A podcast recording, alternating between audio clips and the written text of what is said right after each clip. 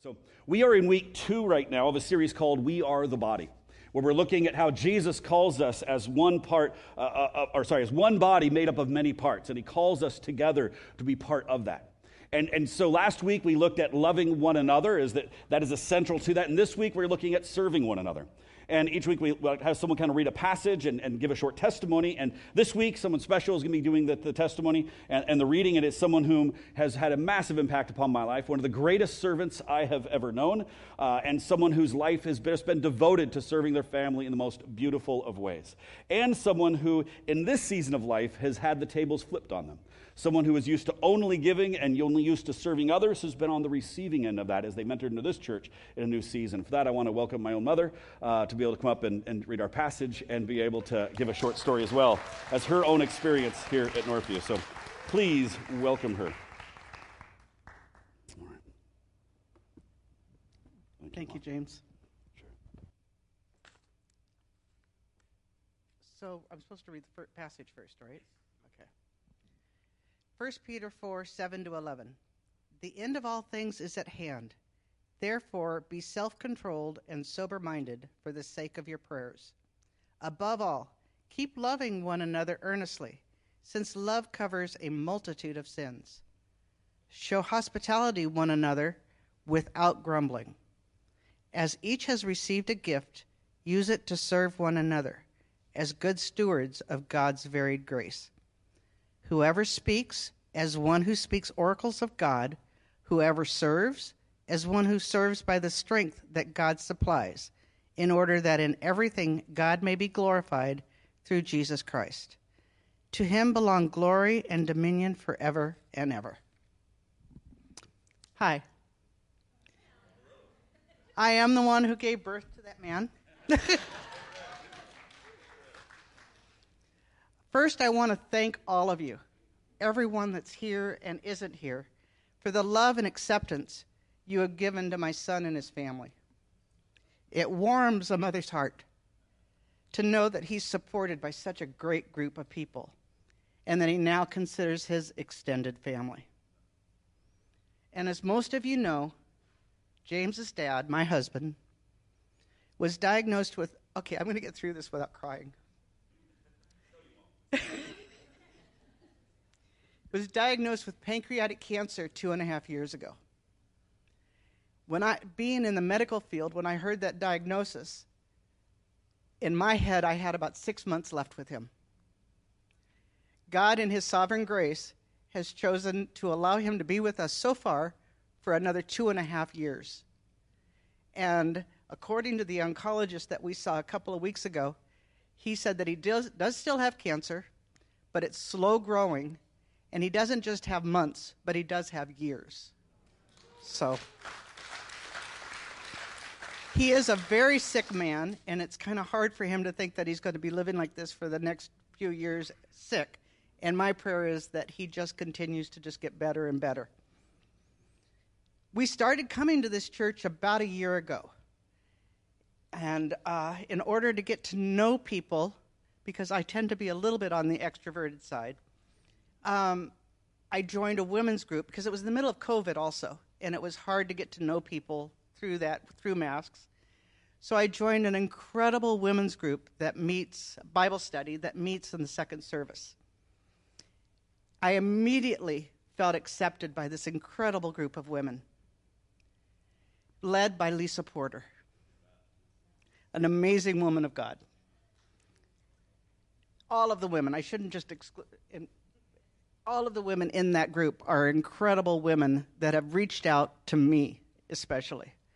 They embraced me and allowed me to share the highs and lows of the journey that I was going through. One of their continual questions was, How can we help? And I would continually say, It's okay. I'm good. Everything's fine.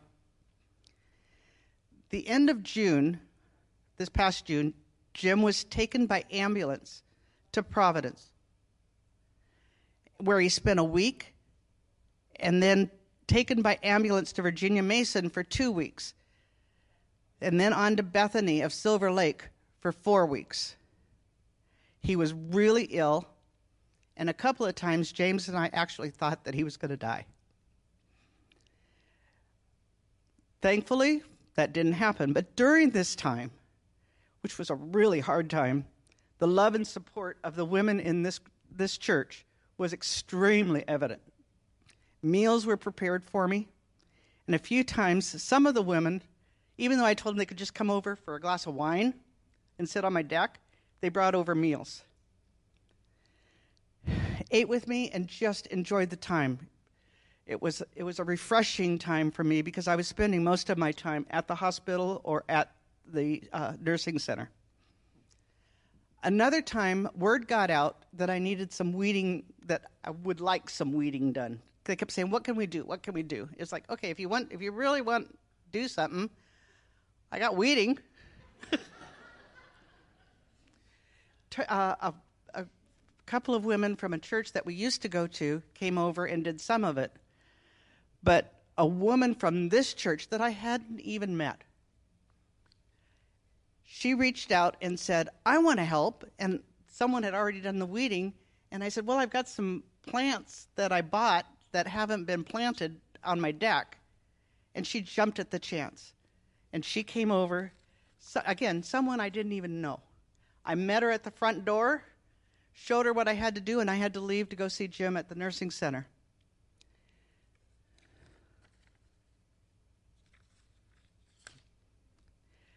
So I met her on the deck and left. Then I got a phone call from a, my neighbor. My neighbor, one of the other awesome people in my life right now, who during all of these seven weeks that I was gone would come down and get our dog and take him over to their house. Um, she saw that the car was gone. She saw the car come. She saw the car leave. So she came down to get Lucy, and she saw that the front door was still unlocked. So she locked the front door, got Lucy, and left. And then about a half an hour later, our neighbor across the street showed up at her front at my neighbor's front door and said, "Do you know who belongs to that car that's in the driveway?" And Diane said, uh, "Yeah." Uh, well, and Dennis goes, Well, there's some woman that just got out of the car and climbed over the fence. and it turned out that she had left and didn't have a key to my house, so she'd left the front door unlocked. She had left to go buy plants because she wanted to bless me even more with fixing up the planters on my deck. So I, I talked to her and she was totally fine with it. She said, My grandmother taught me how to be how to be a tomboy and I just climbed the fence. I do have to add that there have been other friends, and especially from other churches that we've been involved with, that have done a lot to help. They've um, given gift cards. They've uh, so one couple actually paid to have our lawn fixed, mowed, and cleaned up right after Jim got diagnosed with cancer. So I'm using all this too to explain when people say, "What can we do?" There's all things, all kinds of things that you can just do without even having to know what they need. Gift cards, meals, lawn care. There's all kinds of things that you just do. Lastly, to give these women in this group that I'm involved with in this church are amazing. And they heard that picture up there is my daughter and her six kids, and my son and his three kids. They heard that my daughter was flying in from Tennessee. And they knew I was totally stressed with having to spend all day at the hospital or the nursing home. And they arranged to go to Costco and brought over food to feed my family for a week. So, uh, what a blessing that these women have been. And I'm not going to single them out, but they know who they are. They're a true example of giving of themselves. Thank you.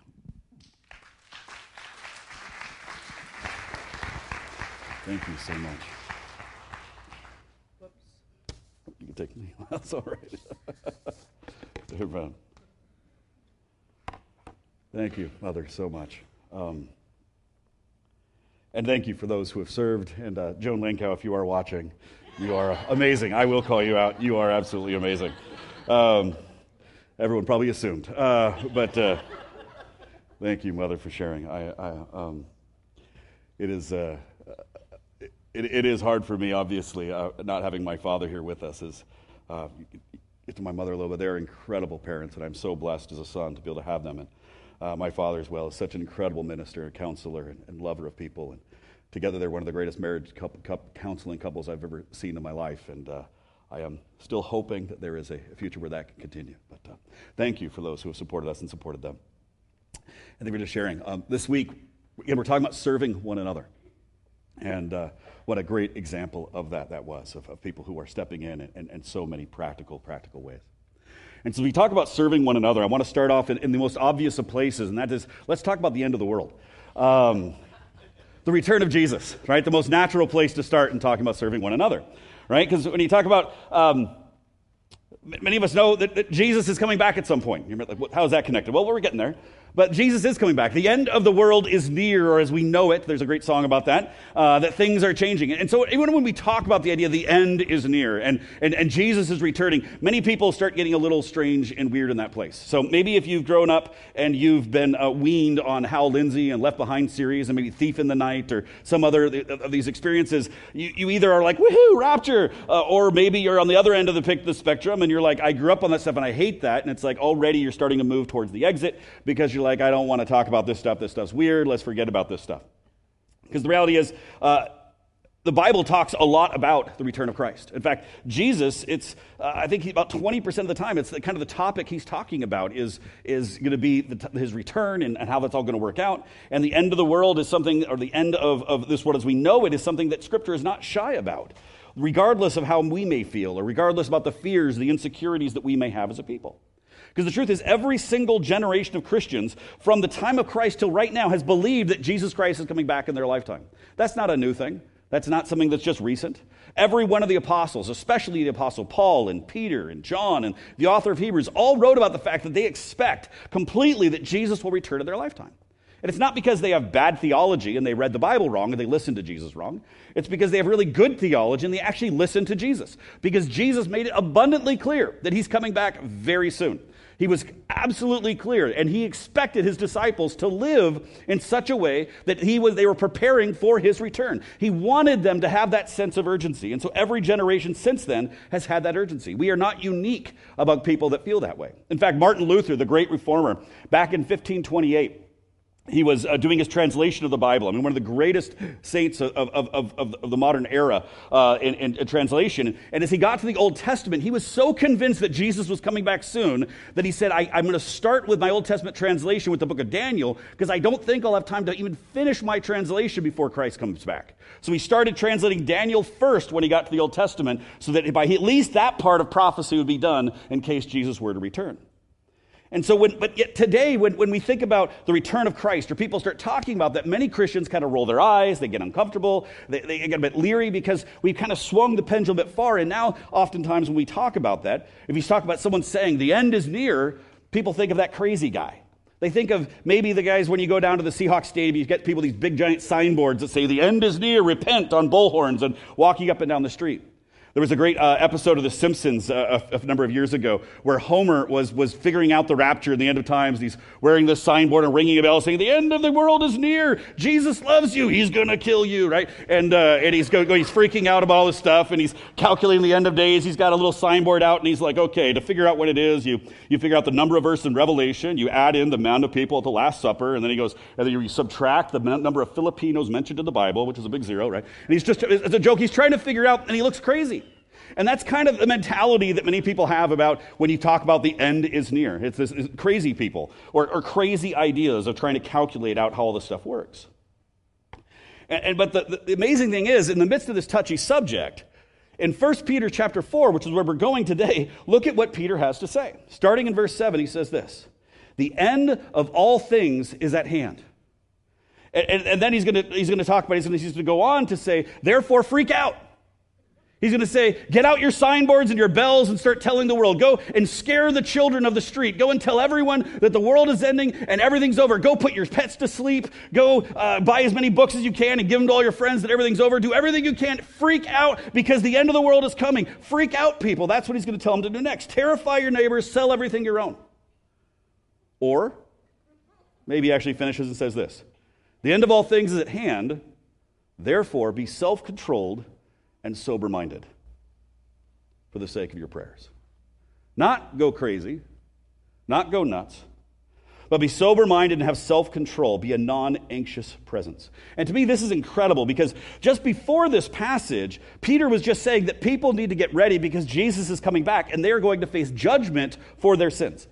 That's what he was just saying. That get ready, that there is a reckoning happening, and you need to get ready because Christ is coming back.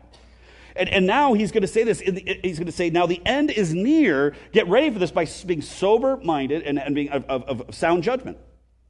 I love what Tim Keller says about this. Tim Keller, when he's talking about this passage, he says, where the world would say, if you live as if the end is near, you're crazy.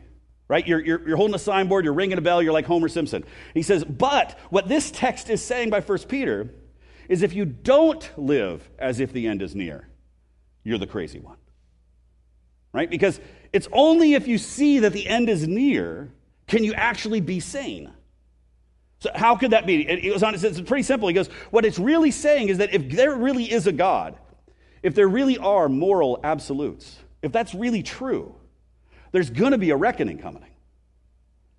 And if there's going to be a reckoning that's coming upon all people, if that really is, then to live like there won't be, that's crazy.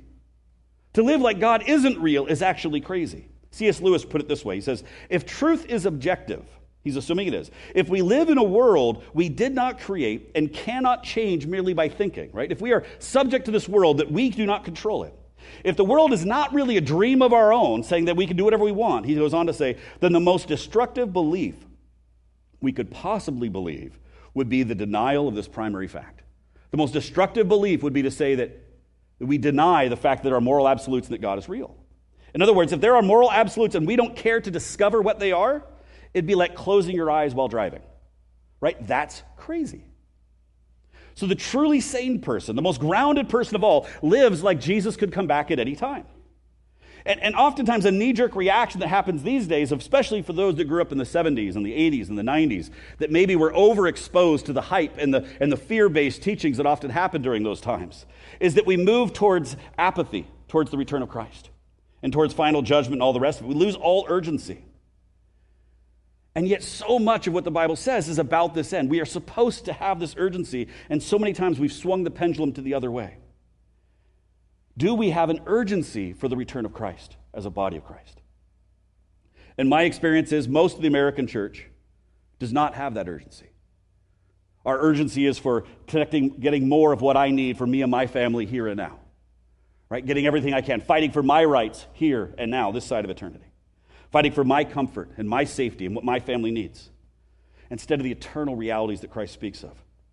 Much of evangelical Christianity across the world, especially here in America, is far more focused on consumerism and their consumers of what do I get out of this? And everything's about me and my family and my comfort and what's going to happen to me.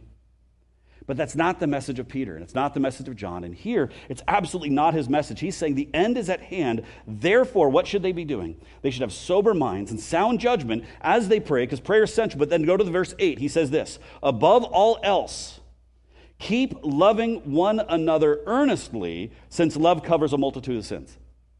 So, if the end is near, if the end is really coming, and he's saying there's urgency that Jesus is coming back, what should they do? Most of all, the most important thing to do in getting ready for the return of Christ, what is it? Love one, excuse me, love one another earnestly. Another way to translate earnestly is intensely. Love one another intensely. That's the most important thing of all. When faced with certain death, for many of them because of what's going on, when faced with the knowing that Christ is going to return and everything's going to be over soon, what is the most important thing for them to do? Love one another with intensity, with earnestness. Now, what's incredible about this is when, when you look at the background of 1 Peter. So, 1 Peter, most all scholars agree, was written right towards the end of Peter's life which means at this time frame, it's a crazy time in the history of the church. And again, most all scholars agree that's when it happened. It's just before Peter is crucified upside down for his faith. And during this time, the persecution is growing and it is intense in the Roman Empire, specifically because Nero has blamed the Christians for the burning of Rome. And so a massive persecution rises up against the church.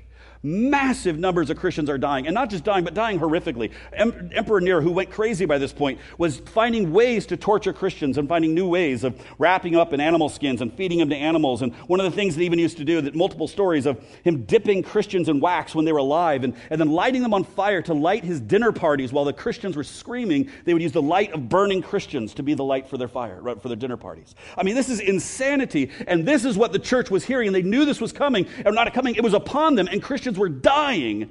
And this is what Peter is saying. Jesus is coming back. They're like, please come back soon. And they're dying. Their friends are dying. The government is literally trying to wipe them out and murder them all.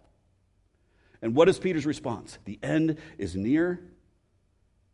With all of that going on, what is the most important thing? He says, above all else, what is that? Above all else, what are you supposed to do when the world is ending, when Jesus is coming back, when you're being tortured, your family's being killed? What are you supposed to do? Most importantly of all, love one another intensely.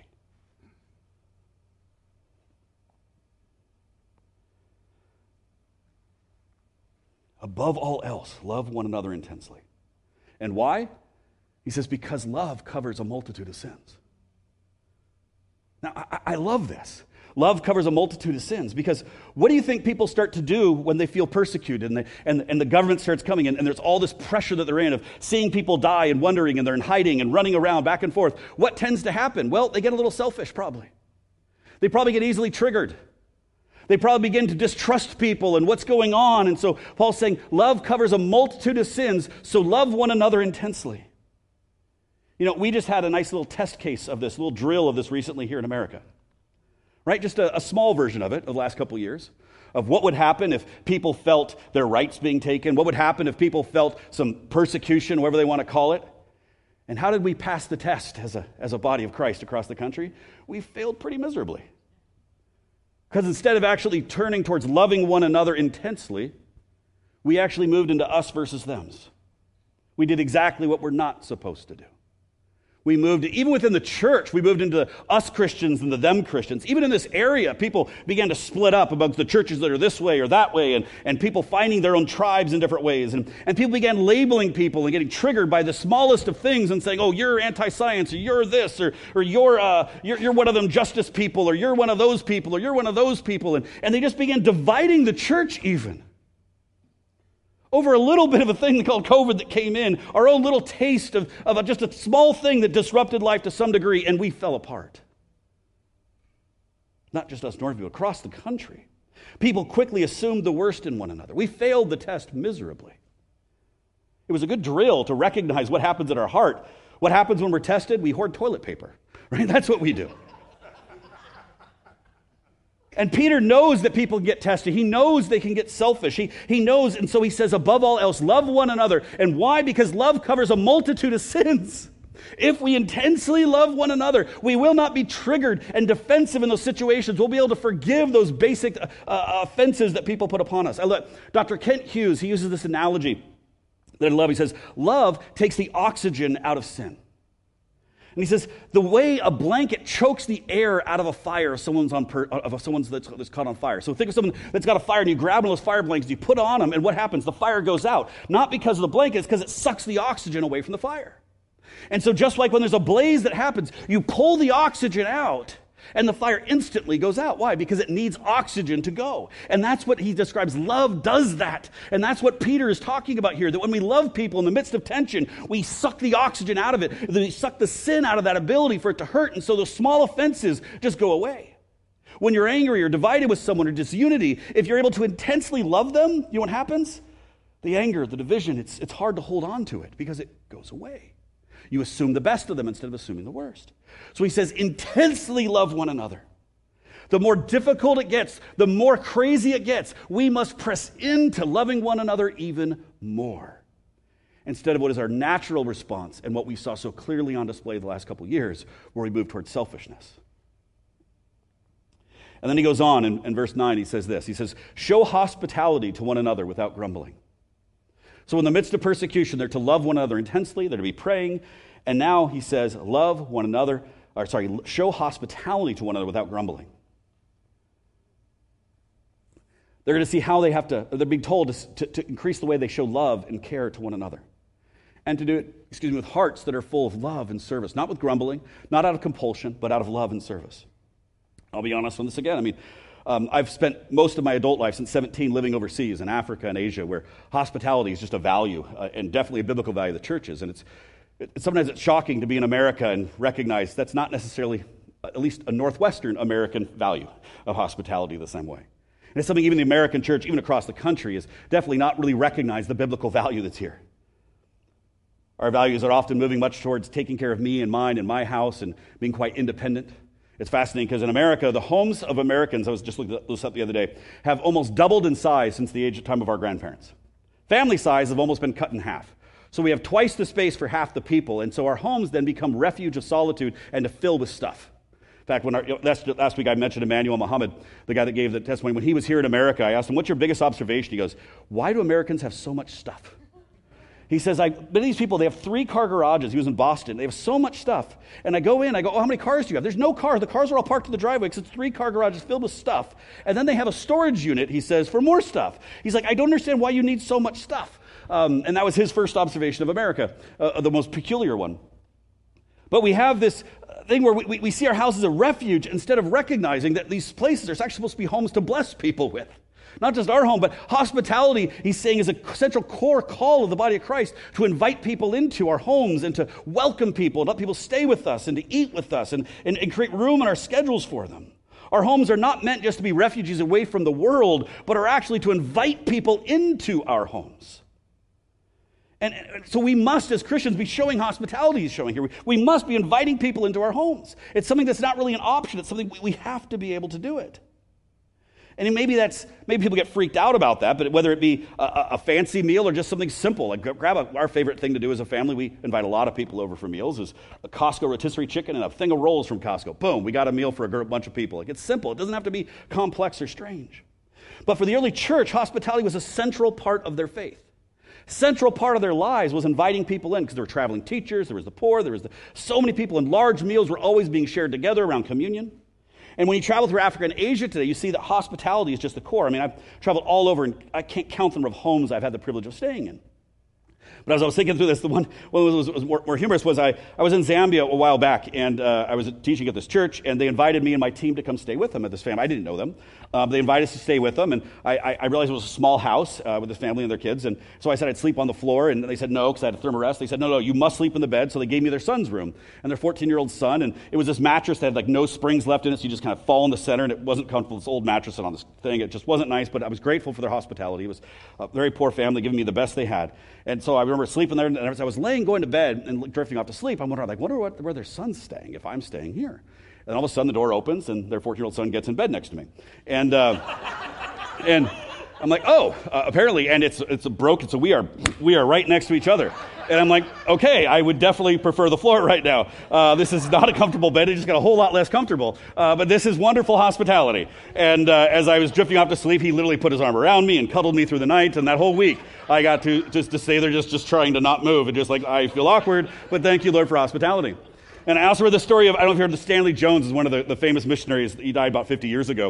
And he tells the story of, of how he was uh, invited to stay at the home of a family uh, that had uh, that, that, invited him to come stay with them. And he, as he got there, he was surprised. It was just a one room house with one room, and there was one single twin bed in the room. And uh, he's like, okay, I don't know what's going on. And it was time for bed at the end of the meal. And they said, okay, your turn. And so he got into the bed, and then the husband got in next to him, and his wife got in bed right next to him. And he's like, okay, I guess that's the way it's worked. Thank you for hospitality. And Stanley said this. He said, um, I've slept in palaces, but the hospitality of that one bed home was the most memorable and the most appreciated of any bed I've ever stayed in.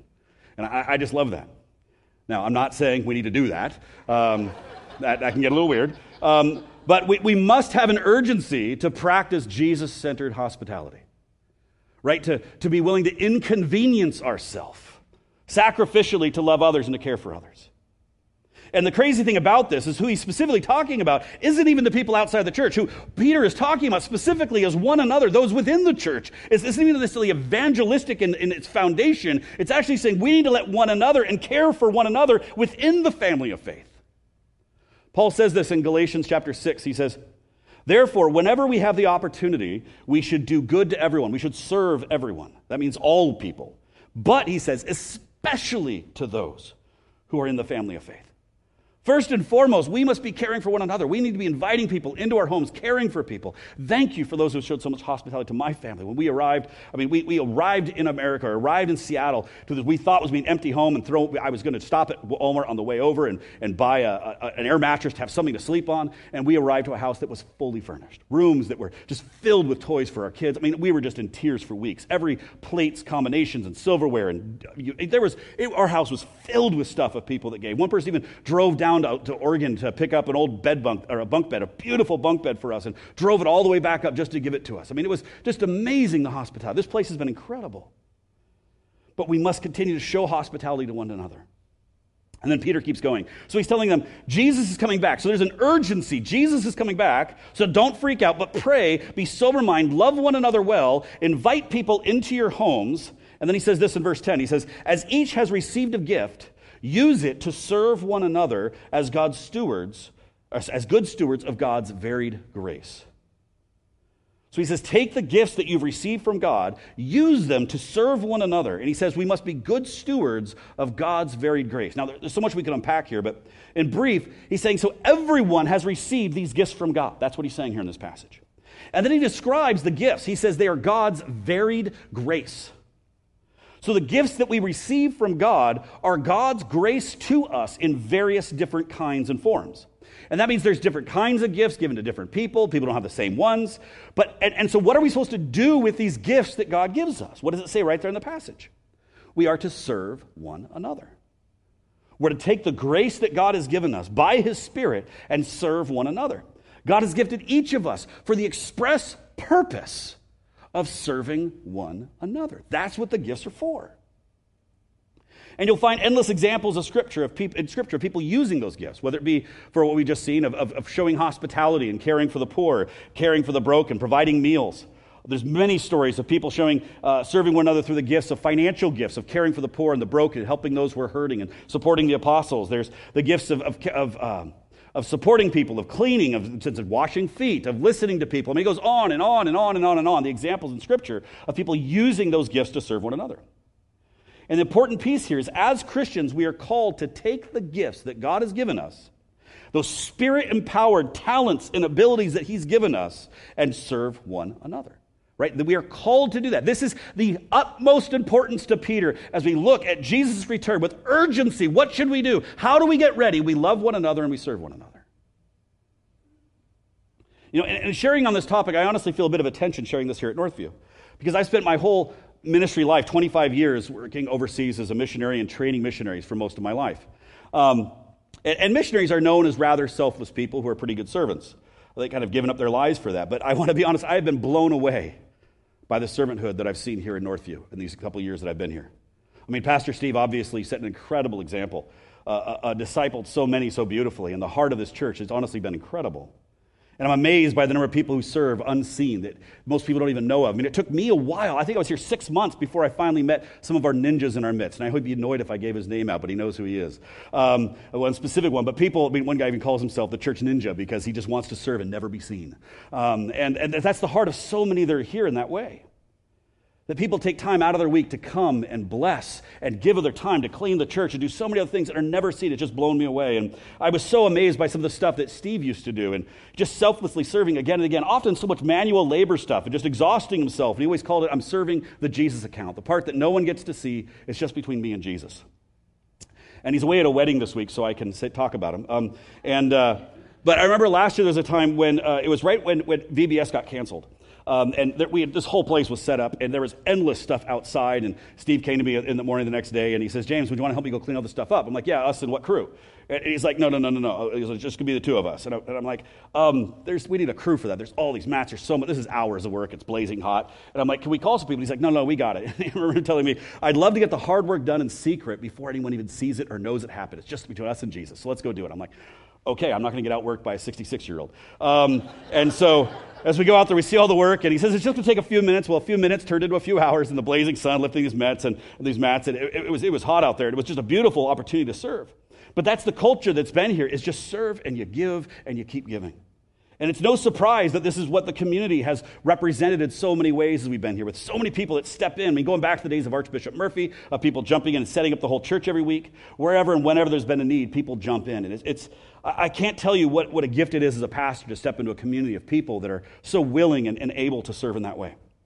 And whether it be providing food or, or working in the nursery or working in elementary or, or, or, cleaning the building or setting up communion or helping with stage design. I mean, it's just everything. Or, or especially serving financially.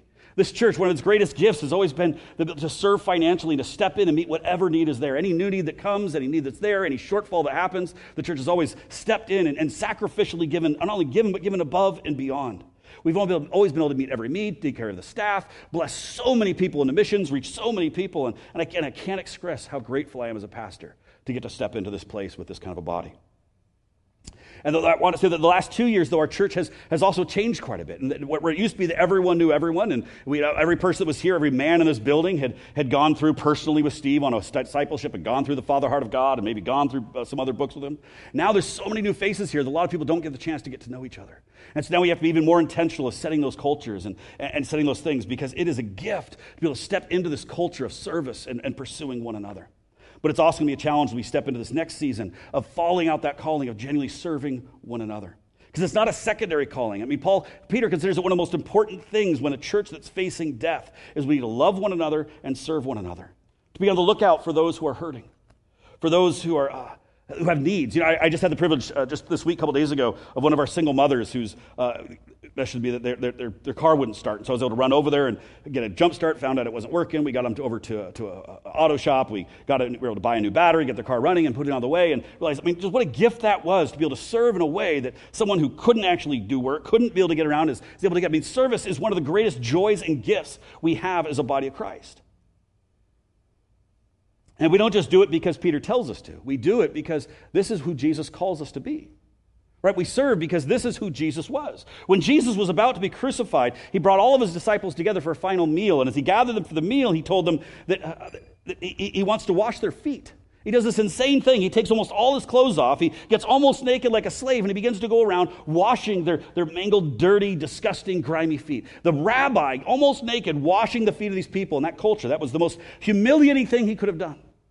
But then, as after he uses this gift of sacrificial love, he says this in John chapter 13, or uh, he says, verse 12, after washing their feet, he put on his robe again and sat down and asked, Do you understand what I was doing? He says, You call me teacher and Lord, and you are right because that's what I am. And since I, your Lord and teacher, have washed your feet, you ought to wash each other's feet.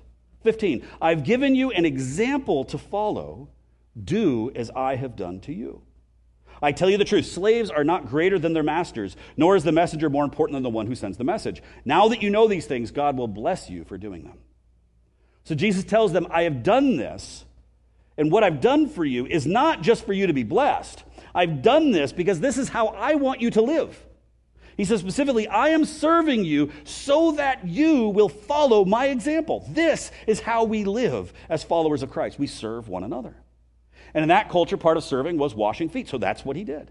And he repeats himself. He repeats himself. I've given you this as an example to follow. Not just foot washing, but serving sacrificially the people around him. He says, Do again as I've done to you. You will be blessed if you do these things. He makes it abundantly clear that we must follow his example of sacrificially serving others. We must take our time and our resources and serve one another. He says it succinctly in Matthew chapter 20, verse 28. Right after the disciples have been arguing about who's better and who's greater, he says this Whoever wants to be a leader among you must be your servant, and whoever wants to be first among you must become your slave. For even the Son of Man came not to be served, but to serve others, and to give his life as a ransom for many. This is not a suggestion from Jesus. He's saying this is what it is. To be a follower of Christ is we're servants. We serve. It's what we do. We care for each other. We jump in. That's what we do as servants of God. It's not a suggestion, it's central to following Christ. And when it comes to the most important things to do, when there's the urgency, the greatest of urgency for the body of Christ, these are the things that Paul says love one another, pray, hospitality, and serve one another. That's the things that Paul lands on, or sorry, Peter lands on with urgency. And so there's so many ways we can apply this so many different ways it affects all of life. But as we're in this series of, We Are the Body, talking about Northview, I want to kind of zero in again, kind of like I did last week, and talk specific, specifically about our context here. You know, Paul told the church in Ephesus that the role of the pastors and the teachers and the others, uh, leaders, he says, their role in verse 12 of, of chapter 4 of, of Ephesians, he says, is to equip the people for works of service so that the body of Christ might be built up.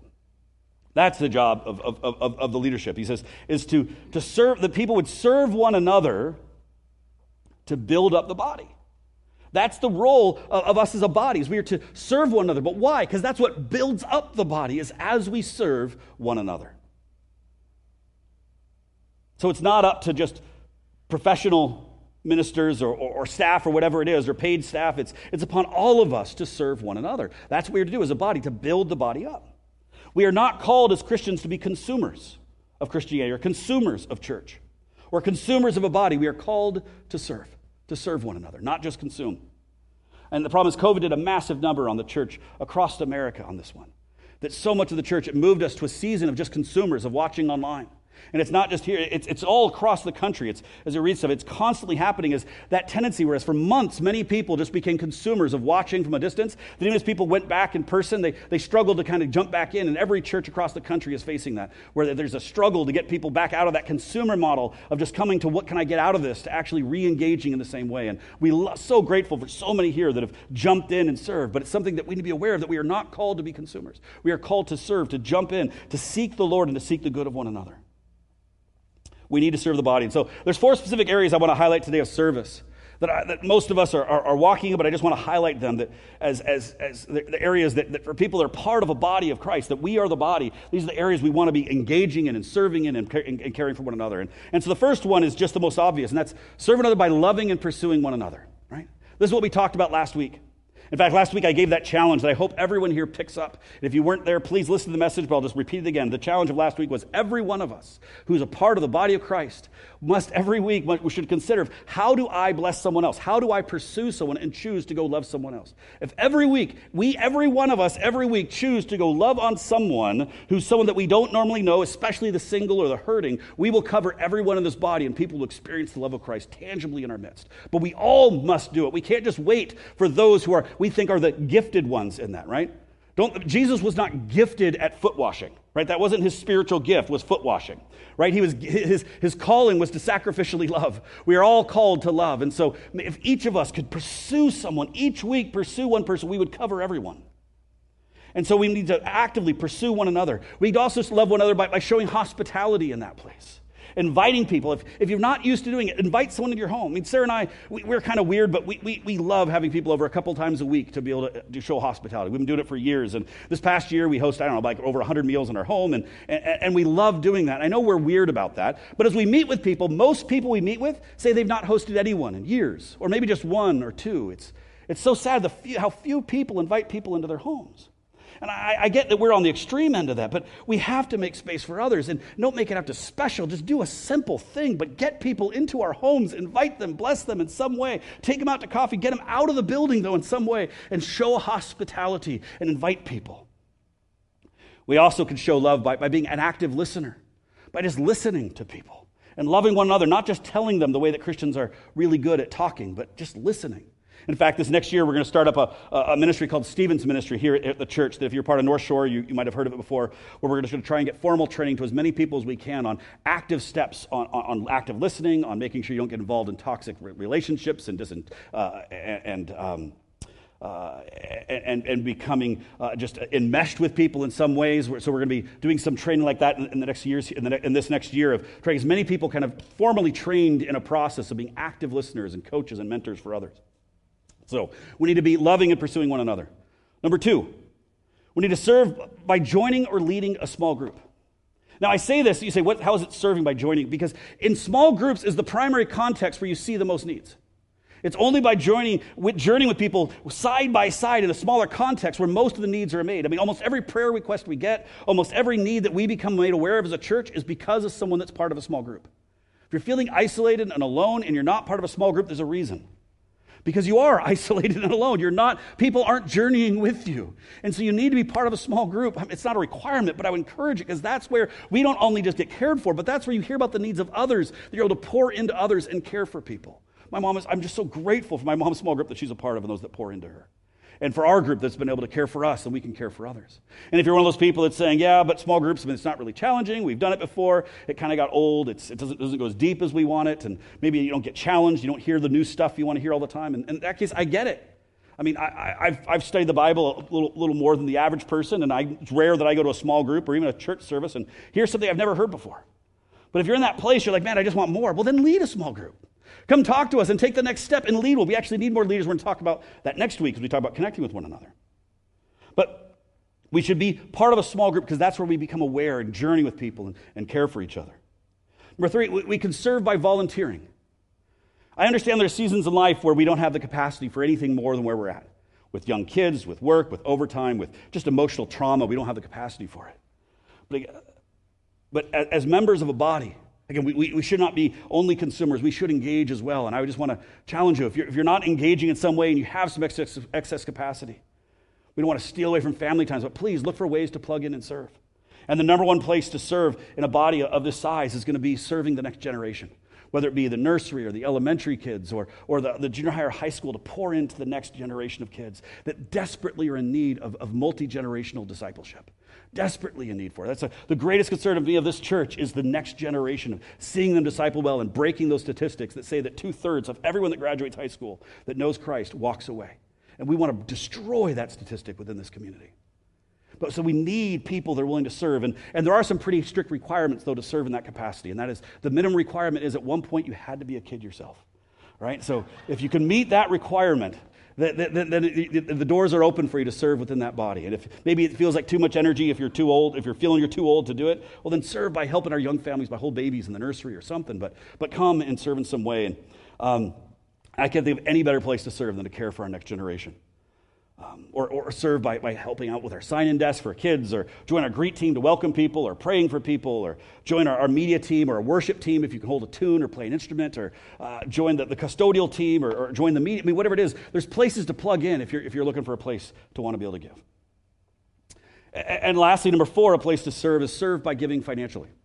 Um, and this is, I don't want to be awkward. Oftentimes people can feel weird about money, but this has been one of Northview's greatest strengths over the years. I mean, Northview is every time there's been a shortfall, it's been covered. Um, and I'm amazed by the stories that, that has been shared over the years of the faithfulness of people really just listening to God on this one. Um, and, but it's also something that people can kind of get weird and not want to talk about and start feeling weird. And maybe some people are like, I'm heading for the doors. They're talking about money. But the reality is, Scripture talks about money more than 2,000 times in Scripture. 25% of all Jesus' parables were about money. And so if we can't talk about it, it means we have to avoid a good chunk of the Bible. Um, and I recognize we all have baggage in this area, but I, I do want to be honest as we address it. And that's with so many families that have moved out of state in this last season and a bunch of families retiring. The, the, the impact that is starting to be felt here as a church. Um, the financial realities are, are, are, kind of catching up to us. And um, if you receive our e news, and if you don't, please sign up. You go to our website, just nvu.org forward slash connect. You'll see at the bottom we always include our financial updates, and we're as transparent as we can be. And you'll see it's, it's, uh, we're currently hitting the $94,000 mark, right about there, as far as being behind for this year. Um, and, and that's, that's, that's, that's, no small amount, but we've seen it happen before in Northview and it's been covered. We're, we're averaging each week about $5,000 below the budget as far as giving on a weekly basis. Um, and I love what Steve has to say in the way he's led. He said, if everyone just gives what God tells them to give, we have more than enough. So it's not a problem. And I, I agree wholeheartedly. And, and this season, um, with, with, with people stepping out, and it's, it has made some more challenges. What's exciting, though, is that we're growing. We're actually growing, and we're larger than we were last year at this point. We have more new people coming every single week. There's new faces coming here. We're seeing people come to Christ. We're seeing lots of baptisms. I mean, there's momentum building, and God's doing a lot of cool stuff. But in the midst of that, we do need to see God provide and move in hearts to cover the, to cover the, the, the, the loss that's there. We're not a pushy church. We're never going to guilt people to give. We're never going to promise people fancy stuff if they give. That's not the way we operate here. People give out of a lifestyle of generosity. So we just want to remind us of that. And, and there's a lot of new people, and so just I want to just like a couple minutes just briefly on what the tithe is for those that, that, that maybe haven't had any teaching on that. And the tithe or the giving of the church, the idea of it actually just comes back from the garden. It's a biblical practice going all the way back to the garden where Adam and Eve were, were, were giving a portion of, of, what they had to God as, as a sacrifice to Him. And it continued all throughout the Old Testament where God, where people were giving a portion of what they gathered back to God. You get Abraham and Jacob eventually that give 10% as a way, and that kind of establishes that 10% numbers with Abraham Jacob way before the law was established. And then when the law comes along, God takes that 10% number and he kind of codifies and makes a law and says everyone must give 10% to, to, to God of their, of, their, of their income. But it actually ends up being 24% once you include all the, the, the festivals and all the other stuff. And then, so then we come to the New Testament. Jesus comes and he abolishes the law. He fulfills it. And so many would say, well, therefore the tithe is abolished. We don't need to do that as well. Well, well yes, the tithe is fulfilled in the law. We're not under law to obey a tithe. But the idea is the tithe was simply a codified part of God's heart for us to give back to him a portion of all we give, to show that everything we have is his, and to care for the people of God and care for those that are serving. And so that's really what, what the tithe is, just a way of us to be able to say, Lord, this all belongs to you. And there's no, there's no rule about 10% or whatever it may be of a tithe. But in the Old Testament, God does say that, that to give the full tithe. And he says, it's the only thing you should actually ever test God in. He says, don't test him anything but this one thing. He says, test me, give the full tithe, and I will show that I will provide for you if you give the full tithe when you think you can't. But as New Testament Christians, we, we don't have a number of what that's supposed to be. That 10% is just kind of the baseline that's given the Old Testament. And so that's the baseline that we as a family use. And so it says full tithe. So as a family, I mean, what we do is we, we give our pre tax, the gross income, we just give it. We want to be in the full tithe amount, and we give that to the body of Christ, and then we give to missions and other stuff above that. And that's just where we are as a family. As missionaries, we always wanted to try and get closer to 30% as a family of generosity, and we made a nonprofit to give as much as we possibly could away. And we almost hit it at one point, and before we moved here. Um, and expenses changed a little bit this side. Uh, but that, that's really just the heart of it is just joyfully being able to give back to God the things He's given for us. And so um, I once heard someone say that I've never met a grumpy, generous person, right? And I've never met a joyful, stingy person, right? And that's true. And so I want to choose joy. And so if this isn't a guilt thing or anything else, to me, this isn't a hard conversation. I hope no one feels that way about talking about it because we need to be able to talk about money. But all that to say, I just want to say thank you for those who have so sacrificially given. It's amazing what God has provided in this last season if things have gotten hard. And so if you've been, if you've been giving sacrificially, thank you so much. If you're someone who calls Northview home and, and isn't giving, I would honestly beg of you to, to ask the Lord and say, is there something that I'm supposed to be doing? If this is home for you, say, Lord, what am I supposed to give? And whatever that number is, be obedient in that and give it to the Lord. Just be obedient and follow God's leading in that. If you're someone who gives every once in a while, then go to him and say, Lord, what is the full tithe that you define for my life? Whatever that is. And, and may he challenge you in giving that, even if it's a bit of a stretch. All right, that's enough about that. We're going to finish up with the worship team, if you guys can come up. Peter's message here in this book is we must have urgency because Christ is returning. Whether that's now, whether it's 10,000 years from now, we must live with urgency. And that urgency upon our heart should lead us to do a couple very, very profound things. First and foremost, that urgency is an urgency to love one another. That urgency is an urgency to show hospitality, to care for one another, and to serve one another. That is what should be urgent upon our hearts as we wait for the return of Christ. Are those the things that are urgent upon our hearts right now? Is that what, what burns within our hearts as, as we get up in the morning? Is Lord, show me what does it mean to love one another? Is that what's before us, Lord, to love others and to love you? Because that should be burning within our heart with urgency as we are these end times people, as Paul calls them. Amen? Let's pray. Father, we just come to you right now, Lord. I thank you, Lord, that you have called us to be your children.